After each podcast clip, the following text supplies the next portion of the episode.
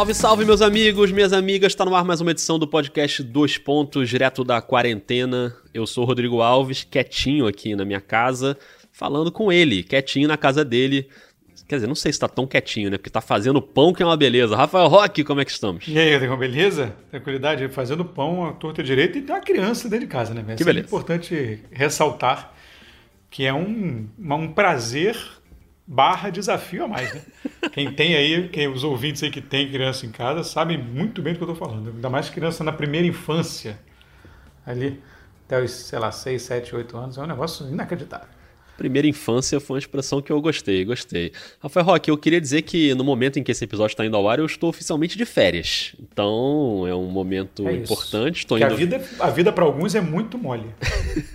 Tô indo viajar pra Nova York aí, vou nos museus, vai ser bem legal. Mentira, tô férias dentro de casa, né? Duas semaninhas. Mas a gente armou um esquema aí, né, Rock, Pra deixar uns episódios de gaveta, então você vai continuar tendo dois pontos aí toda quinta-feira no seu celular ou onde quer que você escute. E já que não tem assunto factual mesmo, né, porque o que tá rolando na NBA é, é quase nada, né? A NBA agora quer liberar os treinos, né? Tem um calendário aí para liberar treinos. Mas aí também você viu, tem um monte de regra, né? Só pode quatro jogadores cada vez pro ginásio, a distância entre eles tem que ser de, sei lá, 4, 5 metros, não pode ter treinador, são só jogadores, porque os treinadores muitos já estão em grupos de risco. Então, cara, é melhor ficar em casa, né? Naquelas quadrinhas lá particulares. Esses caras moram numas mansões aí maravilhosas, cheias de equipamentos, de ginástica, de quadra. E é isso, né? Acho que faz mais sentido isso. Fica em casa faz que nem o Lebron. O Lebron já meteu aquela famosa foto do tanquinho no Instagram, você viu, Rock? Eu vi, não, o Lebron, imagino que o Lebron, ah, imagina as instalações pessoais de treino do Lebron, meu, né? Mas assim, é, isso aí a gente pode até falar mais para frente quando efetivamente voltarem, né? Começarem a voltar, a gente pode até abordar porque aí você lida mais com coisa que está acontecendo mesmo, senão a gente vai cair naquele velho, naquele papo que a gente estava já tendo algumas vezes. É, eu acho que vai ser importante para alguns jogadores, né? O, o último episódio do, do Ponte Aérea, que é outro podcast NBA que a gente tem no, no- na Globo, é, falou com o Raulzinho, né? E ele disse que não treina há há 40 dias, porque ele não tem ah, as instalações. É, enfim, debate à parte de se tem que voltar ou não, e eu tenho a minha opinião, mas talvez para alguns jogadores isso vai acabar servindo para dar um tipo de ajuda. Eu tenho uma opinião sobre a volta ou não, a, a- a flexibilização do, do confinamento, mas aí é uma outra história. É, eu tô meio com o Steve Kerr nessa aí. O Steve Kerr falou essa semana que o Golden State já tá trabalhando como se a temporada tivesse acabado. Já estão pensando na próxima, estão operando nesse sistema. Claro que pro Golden State a temporada realmente acabou, né? Mesmo que ela volte, eles não vão mais arrumar nada. Mas enfim, esse é assunto para outro momento. E falando em assunto, a gente hoje nem precisou se preocupar muito em escolher um assunto, porque no episódio da semana passada. Você vai lembrar, se você não lembrar, você vai lá e escuta, porque a gente elegeu os quintetos de todos os tempos do Houston Rockets e do Chicago Bulls. E só valia colocar jogadores que a gente viu jogar. E aí a repercussão foi tão legal, né? Tanta gente mandou os quintetos pelo Twitter, pelo Telegram, que a gente resolveu fazer hoje um episódio só com os quintetos dos ouvintes. Tem coisa boa aí, tem uns polêmicos também, Rock. Tem, tem uma galera aí que o coração falou alto. tem um quinteto aí que eu já, já, já escolhi até o nome, o Quinteto Mágoa. Quinteto A gente vai falar dele, a gente vai falar dele mais pra frente. Muito bom. Lembrando que você pode entrar em contato com a gente pelo Twitter, no arroba NBA dois pontos. O Telegram, nesse período aí das duas semanas das minhas férias, como a gente já vai estar com episódios pré-gravados, o Telegram vai dar uma congeladinha, né? Então, na semana que vem, você segura o Telegram um pouquinho e quando a gente voltar daqui a umas duas semanas a fazer os episódios mesmo em tempo real, aí a gente avisa e o Telegram volta. Rafael Roque, sem enrolação, você tá pronto? Tô pronto. Mu- mu- muitas polêmicas. tô Muitas polêmicas. Na verdade, assim, eu queria começar com o Luiz Henrique Barreto, que foi o cara que motivou o episódio da semana passada. Que ele que mandou essa, esse desafio aí pra gente. E ele mandou uma outra mensagem no Telegram falando que ouviu o programa, que gostou. E ele mandou um outro desafio que eu acho que é bom pra gente abrir aqui. Ele falou: como seria o meu Lakers contra o time mesclado de vocês? Porque no fim do episódio a gente juntou os dois times, né? O do Chicago e o do Houston, e elegeu um quinteto ali, Chicago barra Houston. E esse quinteto foi James Harden, Michael Jordan, Scottie Pippen, Hakim Olajuwon e Yao Ming. E aí ele colocou o Lakers dele aqui, ó, Magic Johnson, Kobe Bryant, LeBron James, Kareem Abdul-Jabbar e Shaquille O'Neal. Vamos fazer aqui então rapidinho, Rock, um contra um, começando por Magic Johnson contra James Harden. Olha o coração, Rafael Rock. Calma, tá? Na hora de escolher. Não, não, não, não, dá, não dá. Não dá. Não tem condição. Não, assim, sério. Aí é o Magic Johnson sem, sem pestanejar. Bem rápido. Então, não tem que ficar explicando muito. Kobe Bryant e Michael Jordan, vai ter debate, não? Não. Não, ok. Então não precisa nem falar quem é, né? LeBron James e Scottie Pippen, tem debate? Também não. Também não, LeBron, né? Karim Abdul-Jabbar e Hakim Olajuwon, tem debate? Não tem também. Não, não tem. Não tem. Karim, né? Pra mim não tem. Shaquille é. O'Neal e Yao Ming. Também não tem. Também não tem. Então, assim, acho que não tem debate nenhuma dessas posições. O que aconteceu nesse time foi Michael Jordan e os Lakers, né, basicamente. É isso, Michael Jordan e o Lakers. Imagina se o Michael Jordan tivesse jogado no Lakers. Nossa Jesus. senhora. Torcida, torcida do Chicago me perdoe, mas, mas também ter chega, feito essa, né? só, levant... chega, só ter né? levantado essa bola. torcida do Lakers já tem gente demais, não precisa do Michael Jordan também, né? Calma, né? Que realmente é, o que tem de, é. de lenda com a camisa do Lakers é brincadeira. E o Karim do Jabá eu nem colocaria na minha seleção que eu vi jogar do Lakers, porque eu não vi o Karim. Eu comecei a ver NBA, ele ainda estava jogando, mas era aquela época que você não via os jogos muito, né? E eu, eu via mais os jogos do Chicago, então nem considero que eu vi o Karim do Jabá jogando.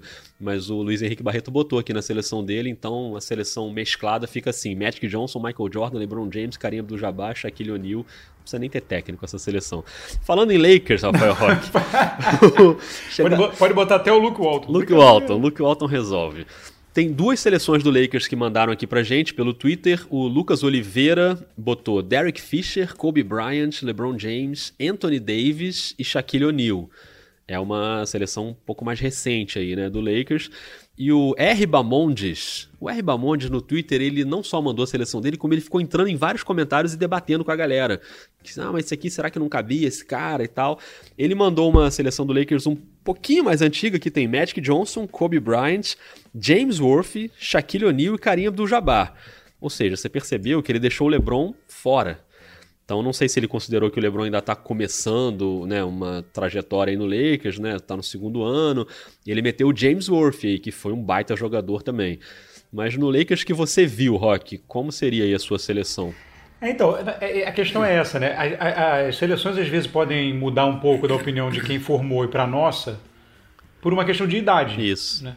Porque se a galera que comentou muito nova e tal, daí você pode perder jogadores, como o caso, por exemplo, aqui. Você sabe que eu sou um cara novo. Não, até entre a gente, né, Rock? Porque eu sou muito jovem, você já é um cara muito mais veterano, então você viu mais jogadores jogando. Então, é, é, isso. Mas, por exemplo, eu não, eu não, eu não gosto muito de, de, considerar que eu vi. Eu não vi o James Worth e o, e o Magic Johnson, sabe, jogar. Eu não vi. É, peguei muito, peguei o final já assim, mesmo assim, né, o Magic Johnson interrompeu a carreira, enfim, pela questão do HIV e tudo mais. É, então eu não peguei, assim, eu não fico, eu, eu, sei o tamanho dele, mas não fico muito confortável para botar porque eu não é. vi. Eu ainda era muito novo quando eles estavam no auge. Eu era muito criança. Então eu tendo a concordar mais com a primeira, apesar do LeBron realmente o Anthony Davis estão só começando a carreira deles no Lakers, né? Mas eu, eu, tendo, eu tendo a concordar com a primeira. Eu fiquei com vontade danada, mas é que foi tão ruim que não dá para botar. Mas pelo tamanho do jogador, eu até tive vontade de botar o Steve Nash, mas assim, não dá. É, no Lakers e... não dá, né? Até porque ele tem, ele tem vaga mais para frente em outros times, Isso. mas assim.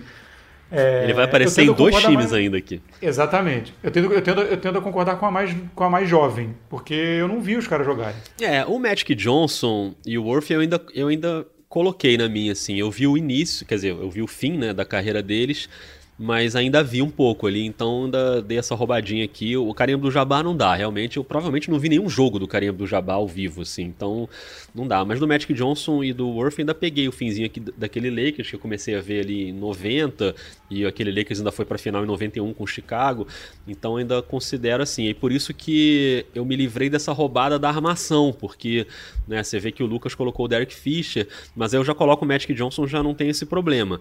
Então o meu fica com o Magic, o Kobe Bryant, o LeBron.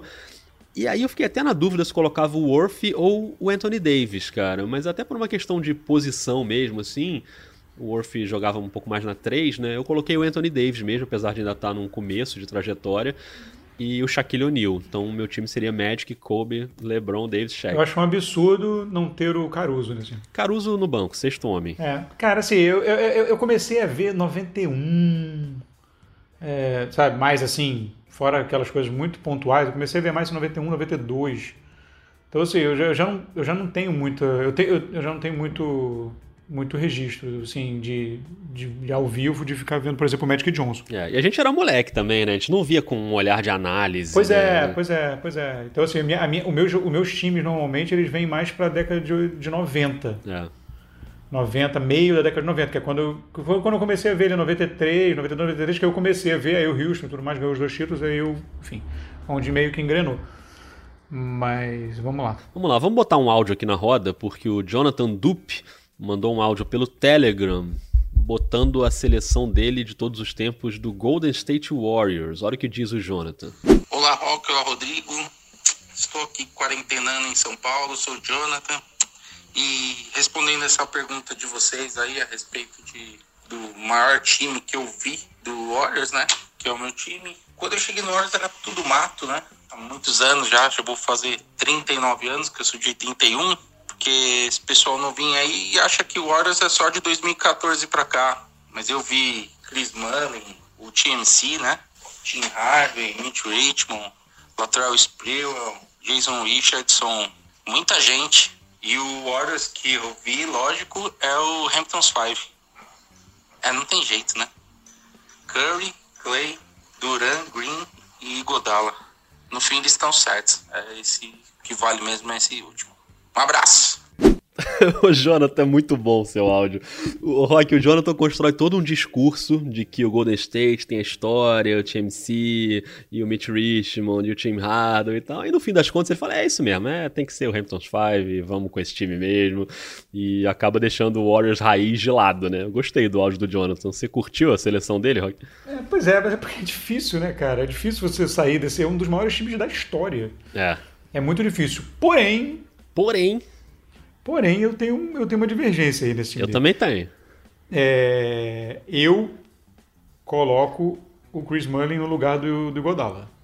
Hum, interessante. É um, eu tenho então duas divergências. É um small ball aí. É um small ball. Eu fiquei, eu fiquei com muita dúvida do Mitch Richmond, mas assim, é, o, é um small ballzinho, né?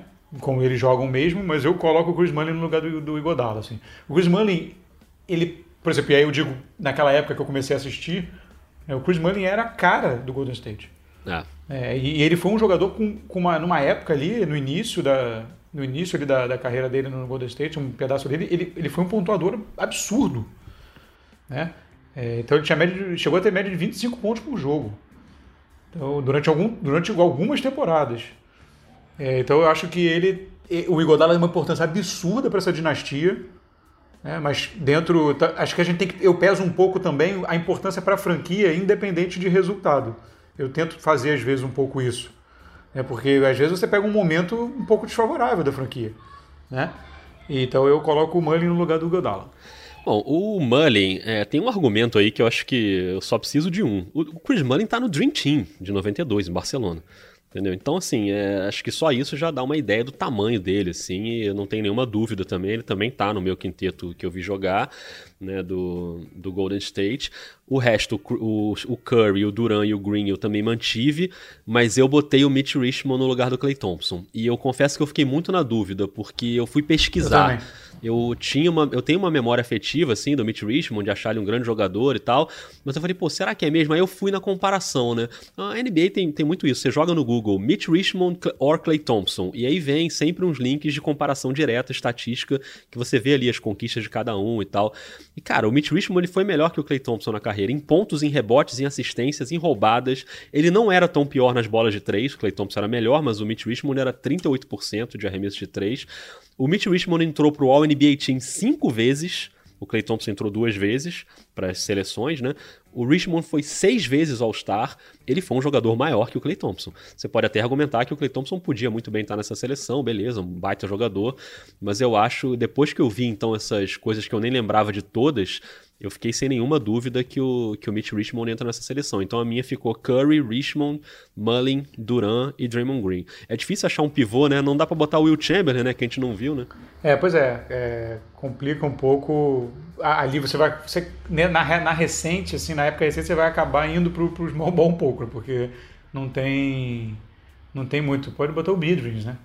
Você não, não cogitou usar a Zapatulha, não, Rock? É, é, é isso. Eu pensei.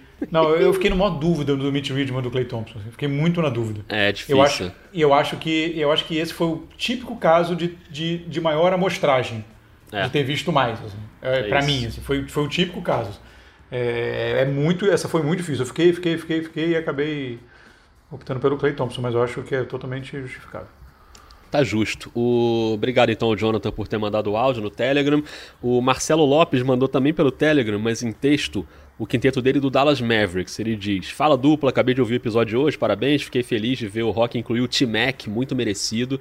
Gostei também que o Rock meteu o T-Mac naquele Houston. Ele falou: aceitei o desafio pro meu Mavs e terei que roubar, porque não dá para deixar o Nash nem o Luca de fora. Acho que nem precisaria roubar, né, para deixar os dois. Mas enfim, o quinteto dele é Nash, Luca Doncic. Jason Terry ele coloca na posição 3, acho que é aí que foi uma roubadinha. E na 4, o Novitsky, que ele chama de The GOAT. E no, no pivô, Tyson Chandler, que pode deixar você numa situação. Bom, Tyson Chandler, mas a gente vai ver que não é fácil escolher um pivô do Dallas Mavericks também. e ele faz a, a, ressalva de que ele não viu o Derek Harper e o Mark Aguirre. Né? Então ele não colocou por causa disso. Eu acho, Rock, que o Nash e o Luca Doncic acho ok botar os dois. Acho que você nem tá roubando muito na posição, né? Acho que eles se encaixariam bem ali. O Jason é. Terry, é que eu não sei se botar o Jason Terry na 3 ali é uma roubadinha. O Terry jogava mais de armador ou de 2, né? Mas acho um jogador importante também para a franquia, né? O Novitsky acho que não tem nenhuma dúvida, né, de que o maior jogador da história do Dallas Mavericks. E o Tyson Chandler, o que, que você muda aí nisso? Cara, então, eu, eu, tive, essa, eu tive essa questão aí do, do Jason Terry, porque. É, ele, ele é muito pequenininho, né? Assim, é complicado é, se é. adaptar. Então, cara, é, eu botei o Nash, só que assim, eu tenho, eu tenho uma questão de colocar o Doncic nesse time. Olha aí. Não, sabe por quê? Porque nós temos absoluta certeza de que ele vai ser, ele vai estar nesse quinteto. Só que, assim, eu, eu, eu, tenho, eu tenho um balizamento meio cruel para esse tipo de análise, ainda mais com um cara tão no início da carreira como o Doncic, que é assim, olha, vamos lá, hein? Se ele sofre uma lesão de acabar a carreira agora, é. Ele não tá. Entendeu? Você vai viver, você vai viver de ICs. Assim, ele é um jogador inacreditável. Ele vai ser com certeza, não tem nenhuma dúvida. Mas nesse momento, né, abril de 2020, ele não é, eu acho. Assim, ele ainda não fez na carreira dele pelo Dallas para ser o top 5 da, da, da, história recente do Dallas. Eu, eu, não consigo colocar. Eu prefiro colocar o Harper. É, eu também. Então, assim, então para mim fica Nash. E eu boto o Finley. Eu também, eu também. Então, os coroinhos aqui, né? Vamos lá. Então, então fica Nash, Harper, Finley, Novitsky e Chandler. Eu pensei no Sean Bradley, mas eu não tive coragem. Ah, Sean Bradley é carisma, hein? Pois é, eu pensei eu muito no Sean Bradley. É, pois é. Mas o Chandler eu... é campeão, né? É, o é Sean Bradley foi um jogador melhor, eu acho, do que o Tyson Chandler. Eu acho. É. Assim, é um jogador melhor que de contribuição ali geral pro time. Mas o Chandler foi muito bom de defesa e é campeão. Então, então, eu não botei nem o Bradley nem o Chandler de pivô. Eu vou chegar lá. Eric mas Dampier. eu Não, não, Eric Dampier não. eu botei o Derek Harper, porque, cara, acho que é um cara histórico do Dallas, 10 temporadas no Dallas, o Jason Kidd, que eu coloquei, Derek Harper, Jason Kidd, o. Ah, não, perdão, Jason Kidd não, o Nash, né? O Derek Harper, o Steve então, Nash, apesar de achar que o, que o Kidd é, também teve uma história né, muito grande, fiquei muito na dúvida. Jason Kidd é uma menção honrosa aí. É, eu também fiquei, eu botei uma barra, é. porque tem, uma, tem uma, uma parte muito significativa da carreira dele, mas eu botei o Nash. É, agora que eu tô vendo aqui, cara, acho que eu não botei o Nash, não. Eu botei o Kidd. Agora que eu tô vendo aqui minha seleção. Eu botei Derek Harper e Jason Kidd. Agora que eu lembrei, o Nash eu acho que ele foi mais brilhante no Phoenix depois, apesar dele ter também Sim. uma relevância no Dallas. Mas eu coloquei Derek Harper e Jason Kidd. Aí eu botei o Michael Finley, o Novitsky. E de pivô eu botei o Sam Perkins. E eu vou explicar, calma. É, eu fiquei na dúvida, tava vendo as listas ali de melhores jogadores do Dallas e tal, e vi que tinha o Sam Perkins. E nem lembrava tanto assim dele jogando no Dallas mas fui ver que ele jogou os seis primeiros anos da carreira dele no Dallas. É, ele é o oitavo cestinha da história da franquia, o terceiro maior reboteiro da história da franquia. Acho que ele tem uma relevância ali. Era um pivô moderno para a época, que chutava de, de fora, né? Que eu gostava do jeito que o Sam Perkins jogava. Então, nesse, nesse mar de menos talento aí, com o Tyson Chandler, com o Sean Bradley, eu falei, ah, vou de Sam Perkins e problema, não tem problema. E aí eu coloquei o Perkins. Não, desculpa, só fazendo uma correção, assim, eu, eu tô vendo nas minhas anotações aqui, eu, porque eu botei uma barra de dúvida, eu botei aqui também, Nash, melhor da carreira veio em Phoenix. Então, o meu também é Jason Kidd. Ah, tá, boa, então corrigir. tiramos o Nash. Ok, Derek Harper, Jason Kidd. Acho uma boa dupla de armadores. Finley, Dirk, Chandler. Ou... Mas eu acho, por exemplo, que o Luca Doncic vai ser maior que o Michael Finley, entendeu? Não tenho nenhuma dúvida disso e, e, pode ser maior que vários desses outros. Vai ser maior que o Derek Harper, pode ser até maior que o Jason Kidd, enfim. Mas eu concordo contigo. Acho que ainda tá muito no comecinho pra gente colocar o Doncic nessa lista. A gente deixa um, a gente dá um voucher para ele e ele pode voltar daqui a 10 anos que ele entra nesse nosso time. É, ele é um jogador que cogita ser maior do que o Nowitzki. É possível, é possível. Não, a galera aí, torcedores, não, se, se acontecer, não vai ser assim, caramba, nem vi isso, chegando. É. É. é. é. isso. Então, assim, então a gente tem que esperar. Eu queria um adendo rápido aí, bem rápido. Por favor. 10 segundos. Que não tá no time, e não foi lá que ele fez mais sucesso, que ele fez sucesso no Seattle depois, mas o Dallas teve o jogador de nome mais legal da NBA. Né? Foi draftado pelo Dallas, o Detlef Shrimp. That Left Shrimp. Muito Só um parênteses rápido, mas vamos lá. Agora me lembrei de Luciano do Vale, que tinha alguma dificuldade para falar esse nome. Mas enfim. É... Vamos pro Thunder, Rock. Vamos, esse é o da mágoa. Eu da mágoa. No Thunder, ó, duas pessoas mandaram. O João Vitor Cardoso mandou no Telegram. Falou: Bom dia, galera do Dois Pontos. Acabei de escutar o último podcast. Estou aqui para fazer o meu Dream Team do OKC. Acompanho NBA há pouco tempo. Infelizmente, comecei a acompanhar e torcer para o OKC depois da era do Kevin Durant. Por isso, ele não está na minha lista. Então, o time do João Vitor é Westbrook, Oladipo, Paul George, Gallinari e Steven Adams. E no Twitter, o Caio Teles mandou Westbrook, Harden. Kevin Durant, Paul George e o Ibaka. E ele bota com dor no coração pelo Steven Adams. E aí, Rock, fale um pouco sobre a mágoa. Não, a mágoa, ele, a explicação eu entendi. A explicação de só ter torcido para cá e aí torna a amostragem bem pequena, né? Do time do Thunder para fazer essa. O Thunder que já tem uma, uma história é, curta, né? Mais curta, assim, uma franquia mais nova, como o Thunder, é, fica fica ainda mais, mais fica menor aí se for pós é, Duran. A minha, o meu time tem Westbrook, Harden, Duran, Ibaka e Adams. É um hum. absurdo não ter Kendrick Perkins. é, cara, eu não, eu não é, é, assim, eu não boto o Paul George, assim, é mais ou menos o mesmo, assim, eu não consigo ainda colocar. E a gente, eu resisti, eu cheguei a tentar cogitar isso contigo, mas né, não rolou com razão, de botar o Seattle no meio, né? Porque aí não, não vem roubar, não. Não vem aí roubar. Aí é Gary Payton, é... Sean aí, aí, aí, aí já começa. Cara, eu botei o Paul George no meu, sabia? Porque eu sei que é uma amostragem pequena, mas acho que assim, ele brigou para ser MVP jogando pelo Thunder, entendeu? Então chegou a estar nessa discussão ali. Aí eu abri uma exceção aqui e fiz também o Westbrook, Harden, o Paul George, Duran e o Ibaka. Aí eu não coloquei o Adams, mas eu acho que podia ser o Adams também, acho que é um jogador bem significativo para a franquia, mas eu acho o Ibaka mais jogador que ele, né? Então, sem Seattle, sem Gary Payton, sem Sean Kemp, eu acho que fica assim. Não tem muito também não tem um, um, leque tão grande assim, né, pra gente escolher é, jogadores. É, mas é que eu fui naquele time da fin... naquele time lá, o time da final e tal, com o Adams, né? É isso. É. E passando pro Miami Heat, falando em final, né, Miami Heat e Oklahoma City Thunder, o Renan Alonso mandou pelo Twitter a seleção dele do Heat, que é Goran Dragic, Dwayne Wade, LeBron James, Chris Bosh, Shaquille O'Neal. Rapaz, que time, hein?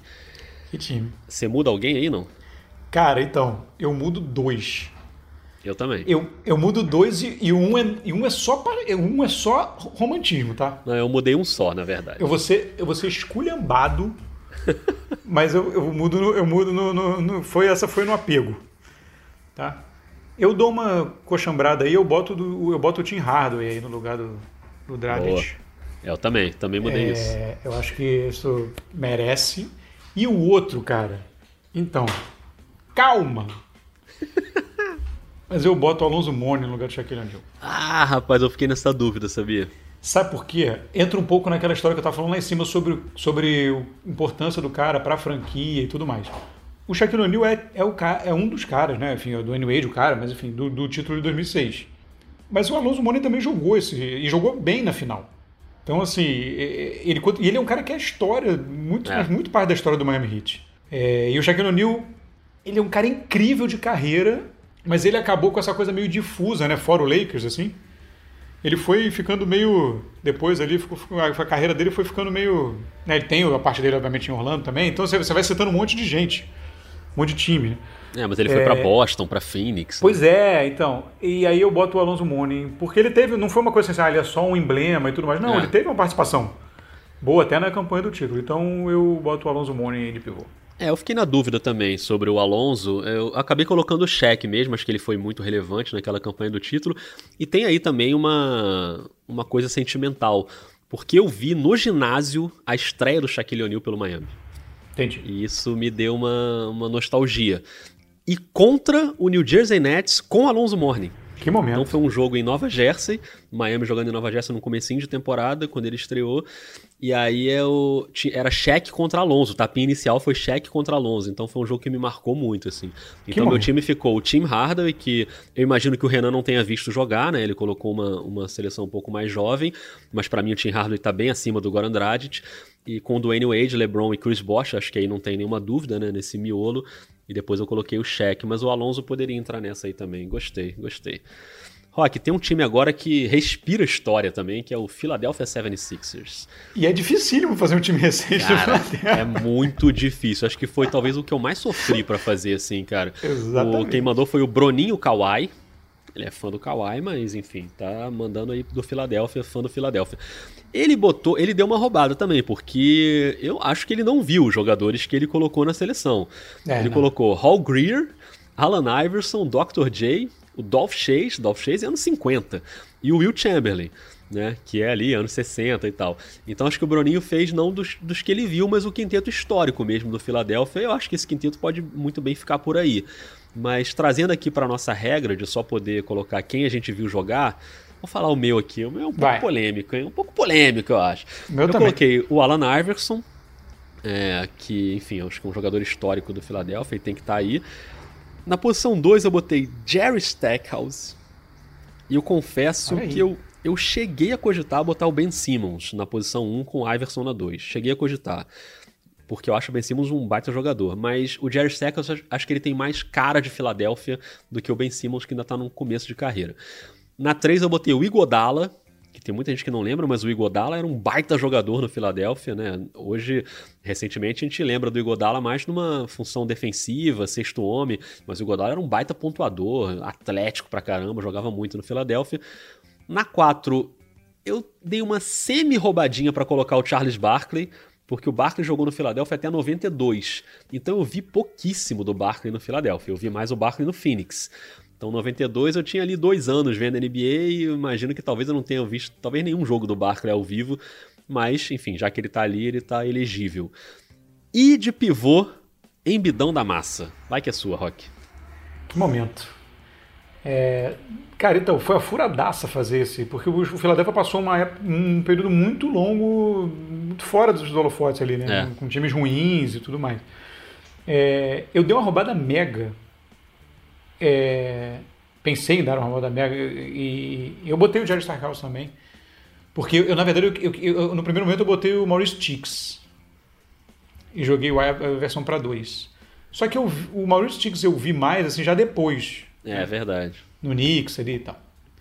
É, e no, aí ficou o Iverson Stackhouse. Eu, na verdade, eu acho que pela primeira vez, agora que eu tô vendo, a gente fez o mesmo time.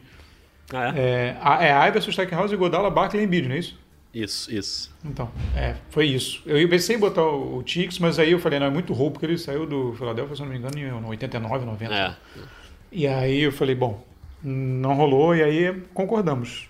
Agora, o Philadelphia tem muito jogador histórico não, é. que entraria nesse time aí, né? Como claro. o Bruninho falou, o Dr. J, o, o Hal Greer, o Dolph Chase, o Moses Malone, que foi também muito importante, o Will Chamberlain, enfim, é, é uma franquia de muita história também mas pela nossa regra aqui só vale quem a gente viu jogar. New Jersey Nets, outra franquia também de muita história. O Gustavo Mota mandou pelo Twitter. O time dele é Jason Kidd, Drazen Petrovic, Vince Carter, Dr. J, de novo, né? O Dr. J também jogou pelo Nets. E Buck Williams. Buck Williams eu tomei um susto na hora, mas depois que eu fui me tocar, o Buck Williams é um cara importantíssimo na franquia, assim, né? O é. cara que mais jogou partidas pelo Nets. e o líder da franquia na história em rebotes e o segundo em pontos. Mas ele não entrou no meu quinteto, não. Entrou no seu, Rock? Não entrou pelo mesmo motivo que eu tirei o, o Multix, assim. Porque ele, ele sai do Nets ali no final da década de, de 80. Uhum. Né? Ele, sai, ele sai, ele para, ele, enfim, ele não faz mais parte. E aí, eu, enfim, eu não vi, assim, não acompanhei. Então eu tirei, ele não tá no meu. O meu, cara, Petrovic, né, cara? Petrovic. Cara, que momento, que momento. O meu, é, o meu é Kid, Petrovic, Miss Carter, Richard Jefferson. Ah, eu também botei. Richard Jefferson jogou pra cacete. Jogou muito, cara. Mas, enfim. Jogou muito. E Kenyon Martin. Kenyon Martin, uma boa escolha. Eu não botei o Kenyon Martin, não. Eu botei o, De eu botei o Derek Coleman de pivô. Mas Kenyon Martin acho uma boa escolha também. Então, Kenyon Martin. E aí tem uns outros aí pra você botar, né? Você tem... Cara, eu cogitei botar o Brook Lopes. É, o Brook Lopes é, é, um cara muito, importante. Muito, é. muito bom jogador, importante. É. Mas, enfim, não botei. Tem o Deron Williams, tem o Kate Van Horn, enfim, tem uns jogadores aí que também merecem menções honrosas. Mas meu time é Kid, Petrovic, Carter, Richard Jefferson e Kenyon Martin. É, eu só troquei o Kenyon Martin pelo Derek Coleman. E o Petrovic é, é a mesma coisa, era comecinho ali dos anos 90, né? Ele jogou de 90 a 93 e é obviamente um período muito curto, né, que foi abreviado aí pelo acidente, né, quando ele morreu, mas é um cara histórico na franquia, acho que não tem como não colocar o Petrovic, né? E o Jason Kidd também, né? Levando o time à final. É, o Vince Carter, acho que esses três nomes são indiscutíveis. O Richard Jefferson, achei que podia ter alguma polêmica, mas acho que concordamos que jogou muito, assim. Então, tá bem montado aí o New Jersey Nets. Passando adiante aqui para o Indiana Pacers do Roberto Raposo, que mandou pelo Twitter Mark Jackson, Red Miller, Paul George, Jermaine O'Neal e Rick Smith. Rafael Roque, o meu time é exatamente esse. Não sei se você concorda. o meu também. O meu também. Eu, eu, eu tem, o Chris Mullin foi também pro Indiana, né? É, pois é. E depois e, e, tem, e tem o Danny Granger, eu cogitei, mas não dá, Danny porque Granger. ali na posição não dá. Porque onde é. ele joga ali não tem como. É. E, e, na verdade. O Paul George é cara, é histórico, né? O Red Miller é histórico. É, pois é, não tem muito como. É, é, um time muito encaixadinho, né? Como são os times do Indiana, né? É um time muito encaixadinho, não tem muita margem para fugir daí, não. É, quem eu cheguei a cogitar foi o Ron Artest, mas é a mesma coisa, não tem vaga para ele nesse time. Não né? tem. Não dá é, pra tirar o, Paul Rose George. também. É, o Jalen Rose. É. Mas é aquelas coisas, mas aí não, acho que não, não E até no, no Garrafão tem esse, o, o, o, Dale Davis, que foi muito importante pro Indiana, mas assim, acho que o Jermaine O'Neal jogou muito no Indiana, o Rick Smith era um ótimo pivô também, acho que não dá para mexer muito aí, né? É isso.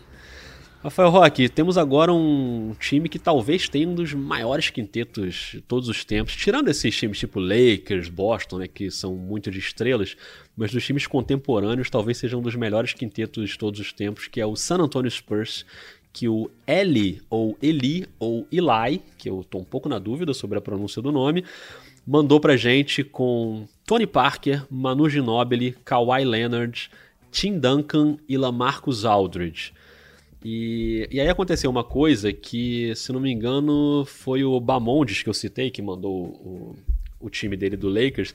O Bamondes entrou lá e falou: Ué, e o David Robinson? O David Robinson não tem lugar aí nesse time e tal. É, talvez não tenha dado tempo, né, para ele ver o David Robinson. É, Colocou só um isso justifica, é, mais recente e ele meteu o Lamarcus Aldridge, assim. Mas é, mas o meu quinteto é exatamente esse, trocando o Aldridge pelo David Robinson. Acho que aí não tem muita dúvida, né? É, Parker, Ginobili, Kawhi, Duncan e Robinson. Assim, é isso. Tem muito que... É, é, que não tem vaga.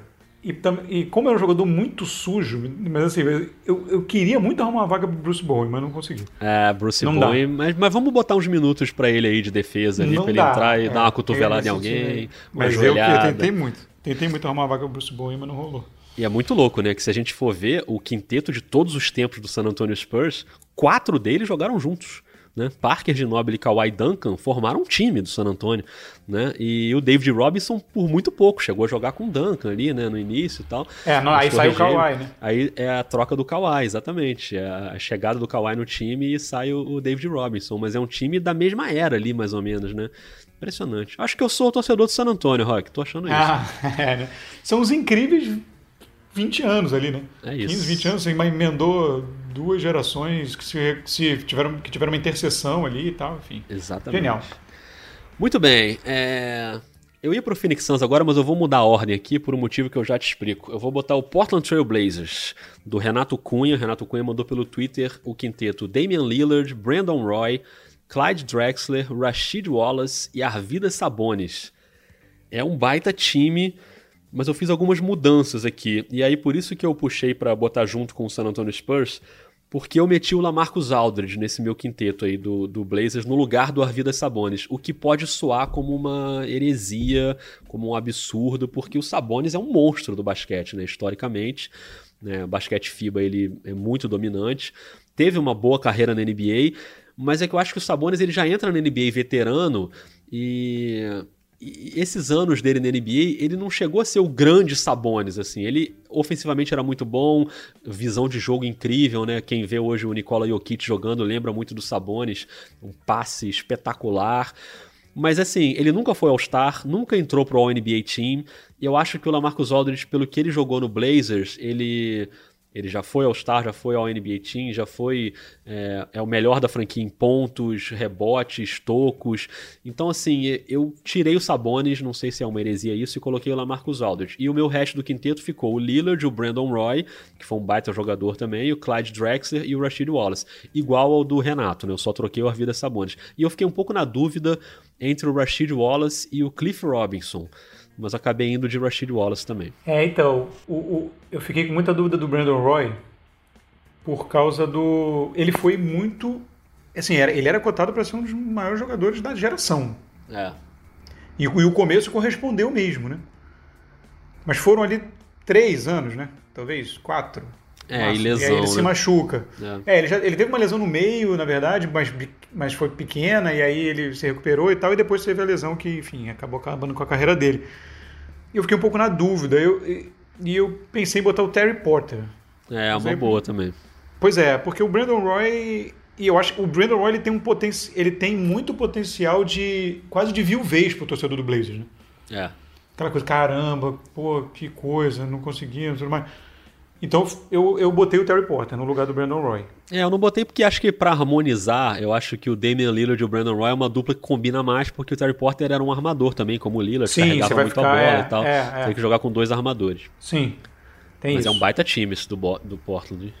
Tem isso. Eu fiquei muito nessa dúvida por causa também do tempo e tal. Eu sabia, sei que vai ficar um pouquinho desequilibrado, mas isso aí a gente tá chutando, né? Ah, isso aí não Esse é negócio não é de equilíbrio problema. aí, um abraço. É que nem aqueles times, aqueles, aqueles, aqueles chuta aí, chuta aí não, aqueles você escala do Globo Esporte. É Você bota oito atacantes e o goleiro.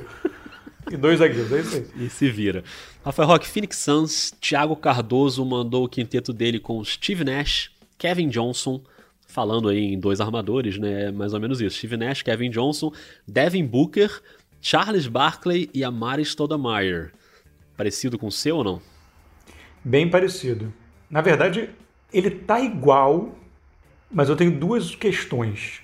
Diga. Eu queria muito conseguir um lugar, talvez, mas aí, enfim, talvez encaixando ali, é, forçando no lugar do Devin Booker, colocar. Porque eu acho que o Sean Merrill é um cara muito importante pro Phoenix. Eu botei o Sean Merrill no meu. Então, no lugar do Devin Booker eu colocaria. Eu também.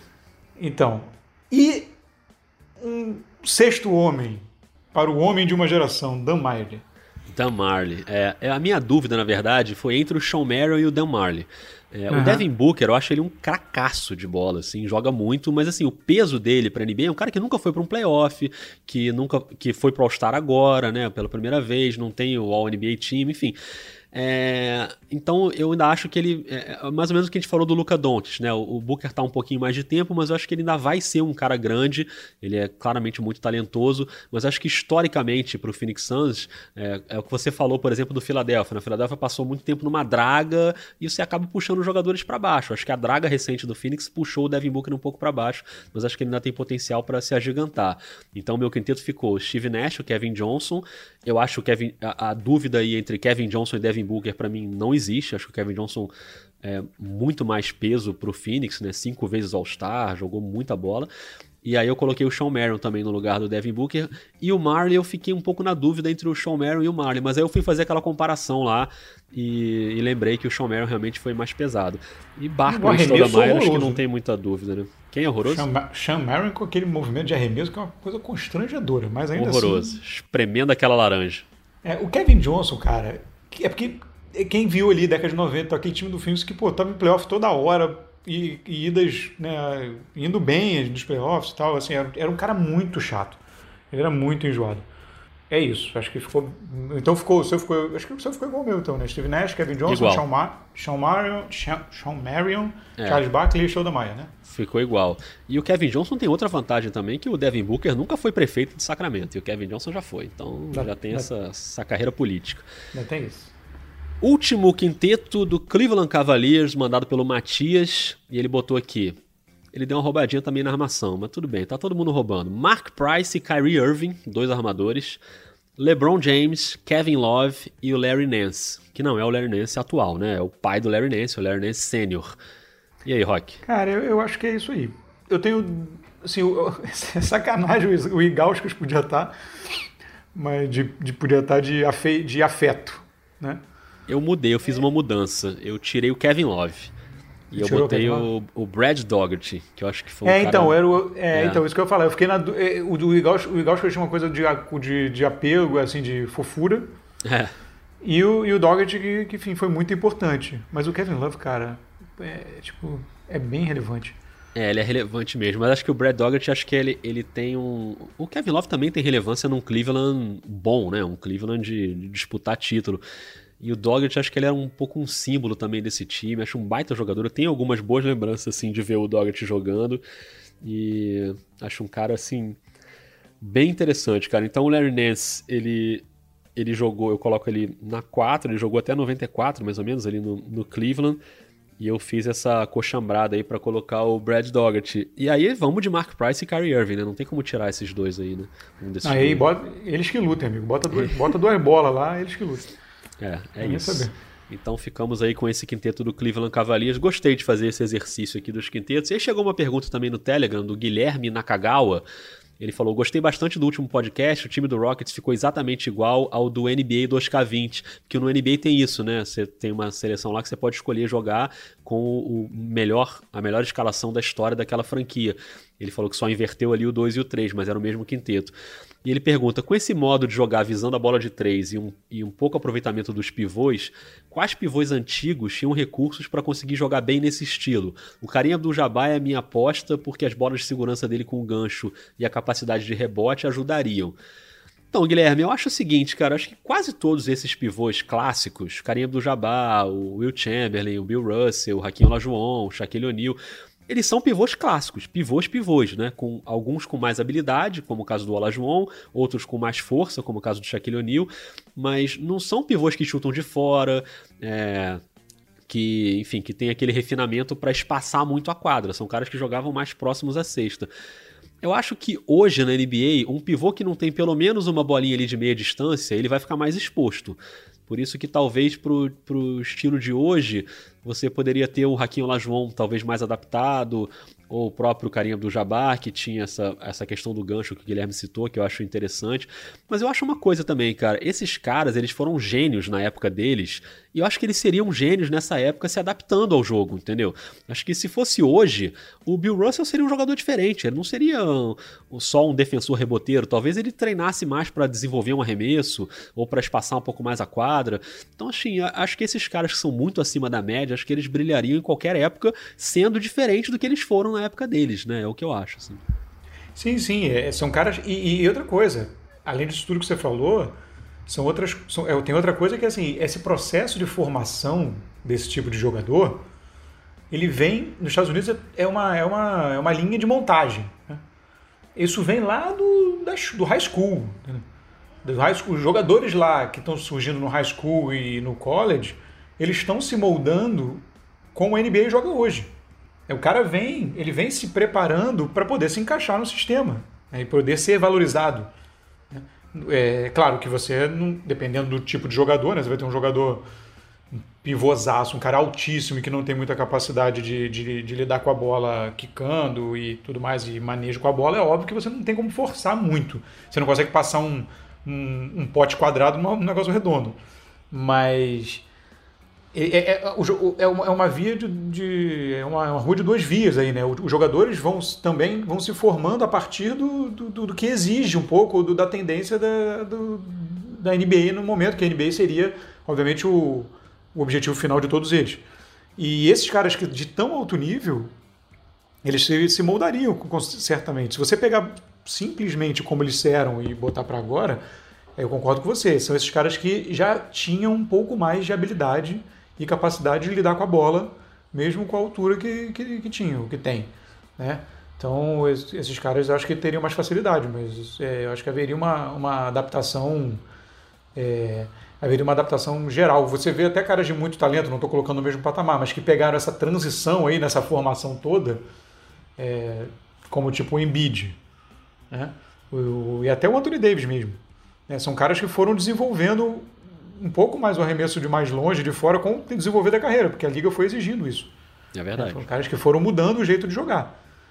Então, isso, isso vai acontecendo com caras de elite, eles têm essa capacidade também. É, o Brook Lopes, que você citou ainda há pouco, que nem é um cara tão de elite assim, ele teve uma mudança radical na carreira dele. De um ano para o outro, ele passou a arremessar de três e tem um aproveitamento espetacular. Depois até caiu de novo, mas enfim. Os caras têm que ir se adaptando, né? Acho que é, que é bem por aí. E Rafael Roque, não podemos encerrar esse episódio sem comentar The Last Dance. O João Silva mandou no Telegram, o João Silva que é lá de Maringá, o Nelson Lopes, o Matheus Saboia pediram também pra gente falar sobre o Last Dance e sugerindo que a gente faça episódios discutindo a série e tal. A gente também tem essa questão da nossa pausa agora, né, das minhas férias, então a gente vai ficar duas, três semanas aí com episódios pré-gravados. E o Last Dance ele vai saindo toda semana, né? Dois episódios por semana. Então nem daria pra gente fazer isso também. E tem bastante gente falando, então quem tá afim de ouvir mais sobre o Last Dance, o Ponte Aérea fez um episódio agora sobre o Michael Jordan, né? Com o Marcelo Correge. Dá pra ouvir lá que ficou bem legal. O Café Belgrado tá fazendo um episódio para cada episódio do Last Dance, analisando detalhadamente ali cada episódio. E eu ontem consegui ver até o quarto.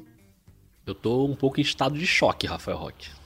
Sensacional, né? Nossa Uma senhora, coisa, cara, coisa incrível. E se for, é. É, se for subindo o nível, se for subindo o nível, é porque série acontece isso, né? Também você vai se apegando. É. No início você tem, às vezes tem que você tem que, ah, tá, você tá ali conhecendo os personagens, embora os personagens dessa série a gente já conheça bem. Você vai se né, ambientando com os personagens aí quando engrena, amigo, pega um negócio de de paixão que é ruim de, agarrar, de largar a série. Se for avançando assim, porque o 3 e o 4 foram sensacionais. É, eu acho que tá subindo o nível, assim, eu já achei os dois primeiros muito bons, mas o terceiro e o quarto eu achei, assim, obras-primas, assim, impressionante, várias coisas que eu não, não lembrava ou não sabia, né, e esses dois que tratam mais do Detroit Pistons, assim, cara, muito impressionante, muito legal de ver, e quando eu terminei de ver o quarto, para quem não viu ainda, eu não vou dar aqui nenhum spoiler, mas o quarto fala muito sobre o, Chicago Bulls conseguindo superar o Detroit Pistons, né, na final de conferência de 91, quando o Chicago foi campeão pela primeira vez. O Detroit era um algoz do Chicago, né, já nos anos anteriores, e o Chicago se prepara naquela temporada para superar o Detroit, inclusive fisicamente. O Michael Jordan treina mais, vai para academia para ficar mais forte, para não apanhar tanto. E aí, quando eu acabei de ver, eu fui pro YouTube para ver o jogo 1 daquela série, da final de conferência do leste, entre o Chicago e o, e o Detroit.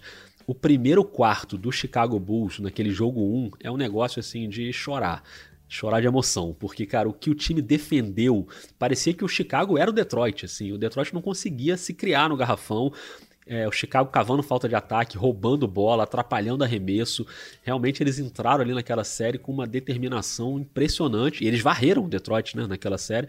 Foi um 4 a 0 na série que depois o Isaiah Thomas não, não cumprimenta, os caras do Detroit saem sem cumprimentar, e depois dizem que por causa disso o Isaiah Thomas não foi pro Dream Team no ano seguinte, que o Michael Jordan teria vetado, né, porque ele ficou bravo. O Michael Jordan realmente ficou bravo. Na série ele fala isso, né? Ele, ele é magoado até hoje com esse Detroit Pistons, mas depois também falaram que não foi por causa disso. Depois pintaram outras histórias que não foi por causa disso que o Isaiah Thomas não foi pro Dream Team, que o Michael Jordan não teve ingerência nenhuma, enfim. Mas, cara, para quem acompanhou aquele Chicago ali, eu acho que para quem não acompanhou já é sensacional. para quem acompanhou na adolescência, na infância, aquele Chicago é incrível, muito bem roteirizado, muito bem feito com essa história dos flashbacks, volta para os anos 90, para o início, depois vai para o fim dos anos 90. Achei impressionante. Assim. Espetacular mesmo. E, e, e mostra bem essa transformação né, desse, desse time do, do Chicago que você falou, porque no ano anterior o Jordan apanhou igual cachorro por causa do, do caminhão de mudança. Né? Nossa, demais. Contra Detroit. E aí ele, enfim, volta com uma outra postura, o time volta com uma outra postura. É, fico com cuidado aqui para não dar spoiler, enfim, das coisas. É, é, eu, fico meio, eu fico meio agoniado de falar sobre essa, sobre essa série, porque eu fico, fico preocupado de não dar spoiler. É, mas o, o, Carita, o que eu acho, man, eu acho maneiríssimo assim, é, é, a possibilidade de, claro, você, quem acompanha muito e gosta, acompanha NBA, que é a galera que ouve aqui, imagino que seja a galera que acompanha de forma até mais pesada. Mas assim, você tem o Michael Jordan, que é uma figura tão grande, que ele realmente ele ocupa todos os espaços. Né? E, e, e, eu achei legal, interessante a linha que a série escolheu de também de, de dar esse, essa atenção aos outros caras. Né? Um episódio foca no Scott Pippen, o outro no Dennis Rodman. É, porque você tem a oportunidade de pegar muita informação que você não teve na época, ou depois não teve também, porque você não correu atrás, porque o Michael Jordan é muito grande. Então você, você é muito fácil cair na armadilha de ficar só no Michael Jordan. Então eu achei isso muito legal, de, de essa possibilidade de dar outro, outros ângulos sobre esses outros jogadores e outras situações. É, e eu achei o do Scott Pippen muito bom. Muito bom. É, muito bom, porque ele dá todo um lado que muita gente provavelmente enfim, não prestou muita atenção na época, ou porque não é, acompanhou, não lembrava, depois foi ler. Né? É, porque depois foi ler e isso, é verdade, também quando vai dentro do legado do time, isso talvez fique menor, porque, é. enfim, também não querem muito detonar. Então, assim, eu acho que foi, foi muito interessante. O que eu, como um cara que gosta de basquete e tal, mas eu entendo porque não dá para aprofundar muito, porque o público também, você tem que pegar um público médio ali, né? Uma coisa da. É, não dá para ser só para galera muito, muito, muito aficionada de basquete. Mas é que eu achei essa parte que ele fala do triângulo, né, no último episódio, no quarto, eu achei que podia ter dado uma aprofundada. É, mas assim, aí é só realmente fazer o que você fez, ir pro YouTube e catar, que tem zilhões de vídeos. É. Mas eu fiquei só. É bem rápida, né? A parte do, do que fala, assim, do triângulo, a descrição da coisa, isso aqui é bem, é bem rapidinha. É, mas, mas, os bastidores são fantásticos são, desse, dessa hora, né? De, do Tex são. Winter com o Phil Jackson e o Doug Collins e a, a briga ali nos bastidores. O que eu acho legal é Jerry isso, Cross, porque assim... O Jerry Cross é brincadeira. Não, o Jerry Cross é uma figura louca, né? E o que eu acho legal é que, assim, como é uma série em 10 episódios, é, a gente sabe, qualquer pessoa que já estudou roteiro, a coisa que mais falam é que, cara, uma boa série, um bom filme tem que ter conflito. Não adianta você só ficar elogiando e falando que tá tudo bem, né? Esse Chicago é um grande Chicago, você podia passar ali o tempo todo elogiando, mas não teria o mesmo impacto. Então, assim, a série é conflito o tempo inteiro, assim. É o tempo inteiro, assim, vai dar merda, isso aí vai dar errado, e aí depois você dá a reviravolta. Então é uma coisa de cinema mesmo, assim, muito bem feita. E claro que é o Michael Jordan que conduz, né, a, a história toda ali. Até recebi um um, um artigo do New York Times. Quem me mandou foi o André Galindo, repórter de esporte da Globo. Um abraço para ele. É, esse artigo, até crítico em relação à, à, série, falando que a série é a visão do Michael Jordan, que o Michael Jordan é que domina as ações, no sentido de como a história vai caminhar, né? Mas acho que é isso que você falou. Ele dá muita atenção para outros personagens e é óbvio que o que o fio condutor é o Michael Jordan. O Michael Jordan ele fica ali sentado numa cadeira de rei dando entrevista e ele que vai opinando sobre tudo ali e tal. Mas óbvio, né? O Michael Jordan era o rei mesmo daquele time e é o rei do basquete em todos os tempos. Então acho normal que, que seja realmente a visão dele que prevaleça ali. Mas acho que não diminui em nada o, a, a, diversidade ali de personagens e tal. Cara, muito legal. Tô muito é, ansioso. E coloca uma boa dose e coloca uma boa dose de conflito até né, em todos esses, é, esses, é. esses, aspectos. Obviamente, o, com o General Manager é o mais escrachado e o que o opositor mais sofre, porque ele não tem nenhuma necessidade nem vontade de poupar é. o Jerry Cross. Né? Que, que enfim, é, o grande, é o grande culpado na história por ter acabado com o time. Isso. Então, é. então ele, não, eles batem sem pena. Mas os outros apesar de, obviamente, ter um respeito e tudo mais o que, mas lá os, os, conflitos acontecem ali, são Lógico. mostrados e tal, e tudo mais, eu achei sensacional. É, mas talvez o Jerry Cross até tenha feito um bem para esse Chicago Bulls de ter encerrado ali e não ter. Porque às vezes você mantém o time e começa a trocar uma outra peça, e aí a coisa vai caindo. E aquele Chicago, enquanto ele existiu daquele jeito, ele ganhou tudo, né? É, quer dizer, tudo não, porque no início ainda não conseguia chegar, mas depois que o time encaixou, ele ganha os seis títulos que ele disputa, tirando esses dois no meio, que o Jordan tinha saído mas acho que a história ficou bonita desse jeito. Talvez se ele tivesse empurrado um pouquinho, mantido o Phil Jackson mais um ano, aí já tem que começar a trocar e de repente o time teria uma marca de derrota ali que esse time não tem. Esse time não tem marca de derrota. A minha maior lembrança como adolescente nessa época é que todo ano eu tinha a segurança absoluta, a certeza absoluta que o Chicago seria campeão. Eu não tinha nenhuma dúvida em relação a isso. Isso me lembra muito o que aconteceu agora recentemente com o Golden State, da gente ter essa certeza. O Golden State vai ser o campeão, não importa o que acontecer. Eu tinha essa sensação com o Chicago. Então era um time espetacular, acho que merece muito essa essa série em 10 episódios. Vamos ficar atento aí aos próximos. É claro que nos próximos episódios, pelo menos no próximo, a gente já vai ter um episódio pré-gravado, então não vai dar para comentar, mas manda pra gente lá no Twitter também o que, que você tá achando da série, o que, que você achou dos quintetos. Pode mandar mais quintetos aí, o seu quinteto do seu time. A gente cobriu aqui meia NBA hoje, hein, Rock? Acho que foram 14 times, né? Então já é quase metade aí da NBA. Sensacional, sensacional. Se, se somarmos aí, quem sabe a gente mais para frente faz a outra metade, se a galera se animar. É, quem sabe. maneiro. É, e outra coisa, será que daqui a 20, 25 anos nós vamos ter um, uma série dessa do Golden State Warriors? Amigo? Que isso. Que momento. Seria interessante. Você imagina Draymond Green dando entrevista, velhinho? Mas depois, sem, sem compromisso com nada. sem filtro. Só mexendo o dedinho no uísque ali, ó.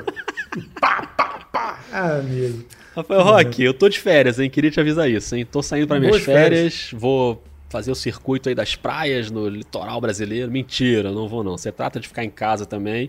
E estamos aqui em casa, tranquilos, quietinhos. Não tô indo mais nem ao mercado, que eu tô bem abastecido agora, hein, Rock? Você vai fazer o circuito das lives, no máximo. É o circuito das lives, exatamente. Rafael Roque, um grande abraço. Cuida bem desse podcast aí, viu? É isso, um abraço. Tenha na live. Até mais.